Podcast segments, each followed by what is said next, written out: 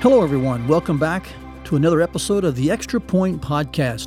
And I'm excited to share some additional insight into um, the text from last Sunday, but but also some uh, maybe some deeper reflection upon the um, the maybe some of the overall emphasis within the book of Ephesians, especially uh, chapters two and as we get into three, and it pertains to what we have often described as an outsider insider perspective. You find that various pronouns are used in Ephesians 1 and, of course, Ephesians 2.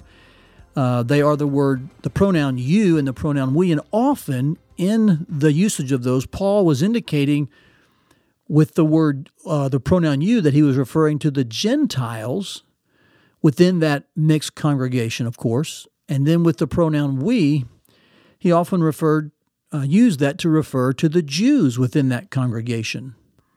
And let's not make any mistake.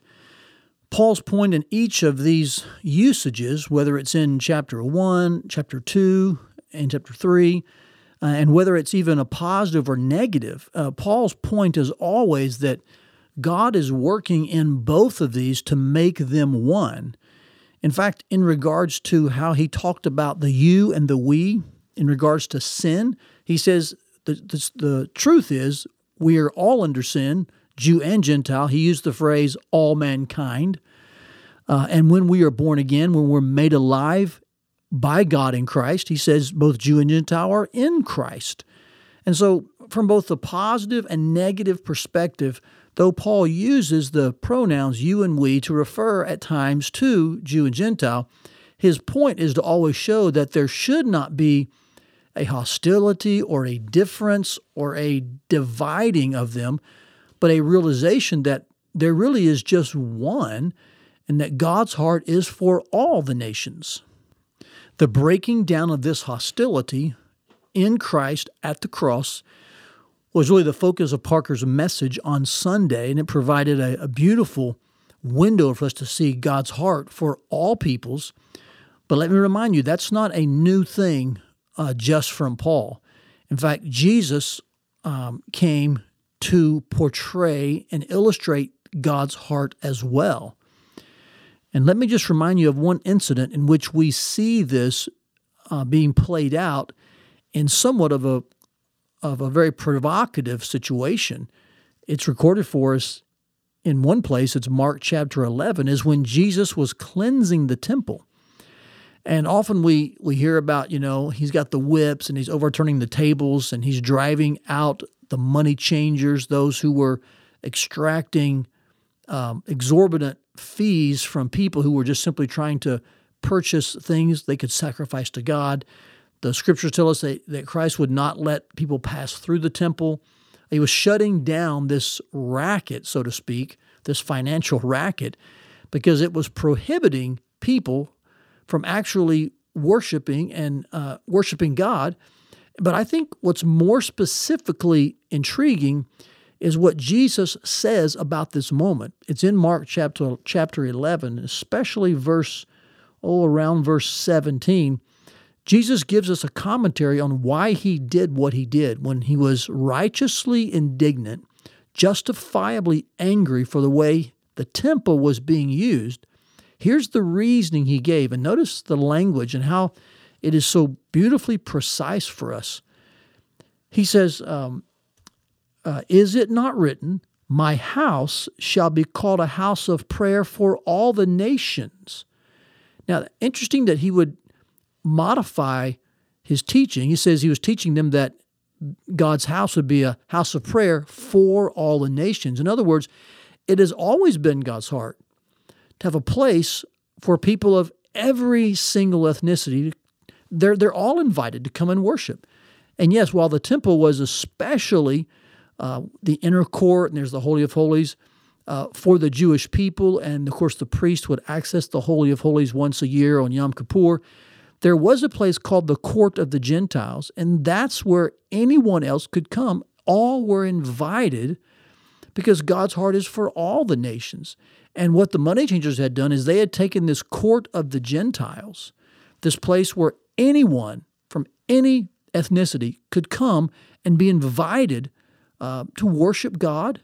They had turned this into a, a financial, like I said earlier, a financial racket, uh, a scheme in which they could just make money and profit off people who were actually seeking to worship, whom God loved and uh, He was inviting into His presence.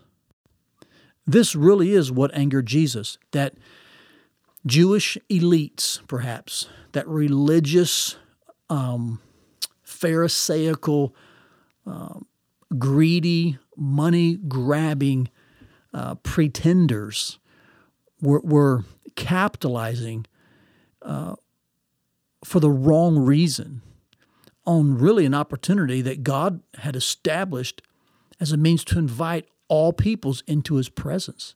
You see, they, they were uh, capturing the court of the Gentiles and using it in a wrong way.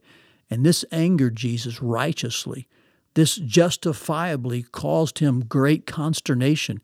And so he does. He overthrows this aspect of their work. He turns their tables over, he drives them out. Because what's happening is this God's heart for all peoples is being misconstrued, it's being wrongfully portrayed.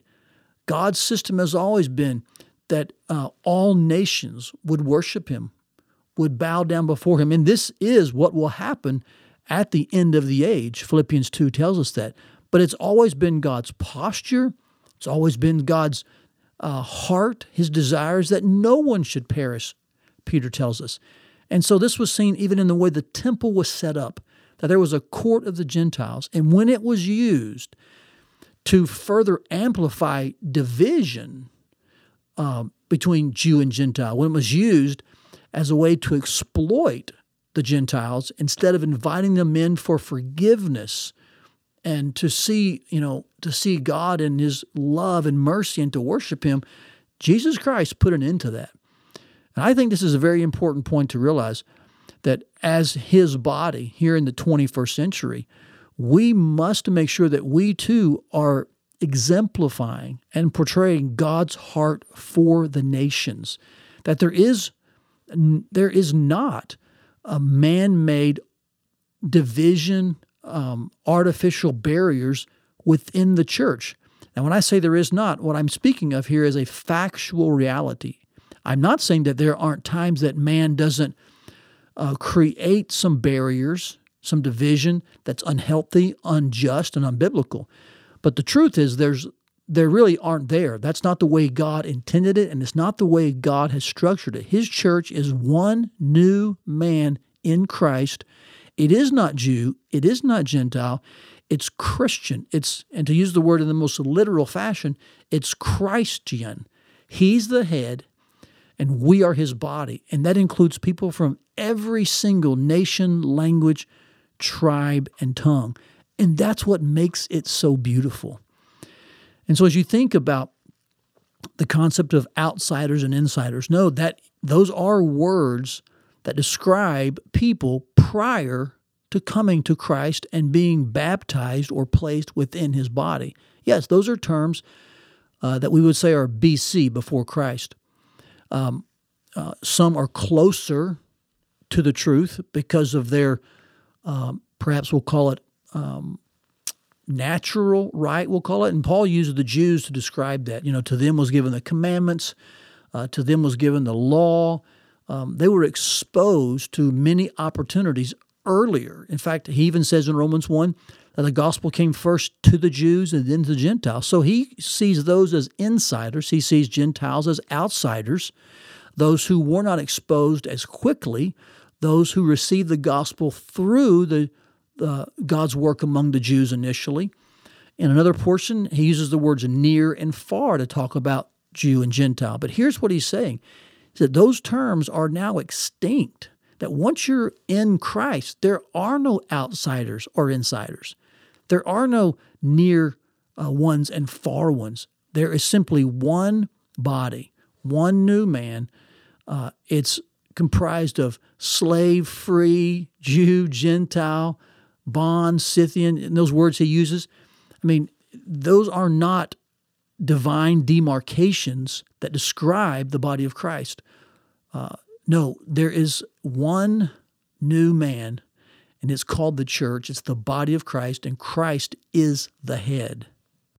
And my exhortation to us today, as we think more deeply upon this text that talks about how God has removed the hostility through Christ and his work on the cross, my exhortation to us is to live this out in practical, visible ways in the 21st century. And let us not use divisive words or terms or labels to describe people within the body. Not at all. Let's not use social constructs or man made um, terminology, if at all possible, to talk about uh, our placement in the body. Instead, may we rally around Jesus Christ as one body, as one people of God male, female, whatever the um, you are on the spectrum of color. May we rally around Christ and His work on the cross as our central unifying factor. And in doing so, we then illustrate visibly to the world uh, that we are the body of Christ, singularly united around His mission to get the gospel to those who've yet to hear. This is what God has always been after. It was illustrated for us in the structure of the temple. It was personified for us in the mission of Christ. And of course, it's now to be, um, we're now to mobilize the church to this effort as well. That God wants all men and women to hear the good news of his son Christ and to be saved. This is precisely why one of the best things a church can do to push back injustice is to work um, diligently at unity within the church uh, and to show love across all kinds of various cultural lines, to not let those things be what separates us or divides us or even marks us. But one of the best ways to fight injustice, and I think there are many, but one of the best, is to work hard at church unity and to let that for sure be at least one of the top places where every week we gather together, regardless of occupation, income level, skin color, um, uh, you, you, name your demarcation according to society, regardless of any of that, we come together in, in unity around one person, Jesus Christ, the God man. And, and we unify around that and He is our head, and we are one in that body. As we exemplify and illustrate and display that more and more, I think it does more to push against and to speak against the injustices of our culture, um, like few things do. And yes, we should take other actions. There are things we should be involved in. I don't doubt or or argue against any of that. But I, I think one of the loudest voices we can have is just week by week unity in the body, regardless of all the various social constructs that are forced upon us. Man, when we gather together, let's do so in a way that's so visibly unifying, so evidently, singularly um, centered around Christ that that our culture looks at us and wonders how in the world can that many people who are all so different get along so well around one simple thing?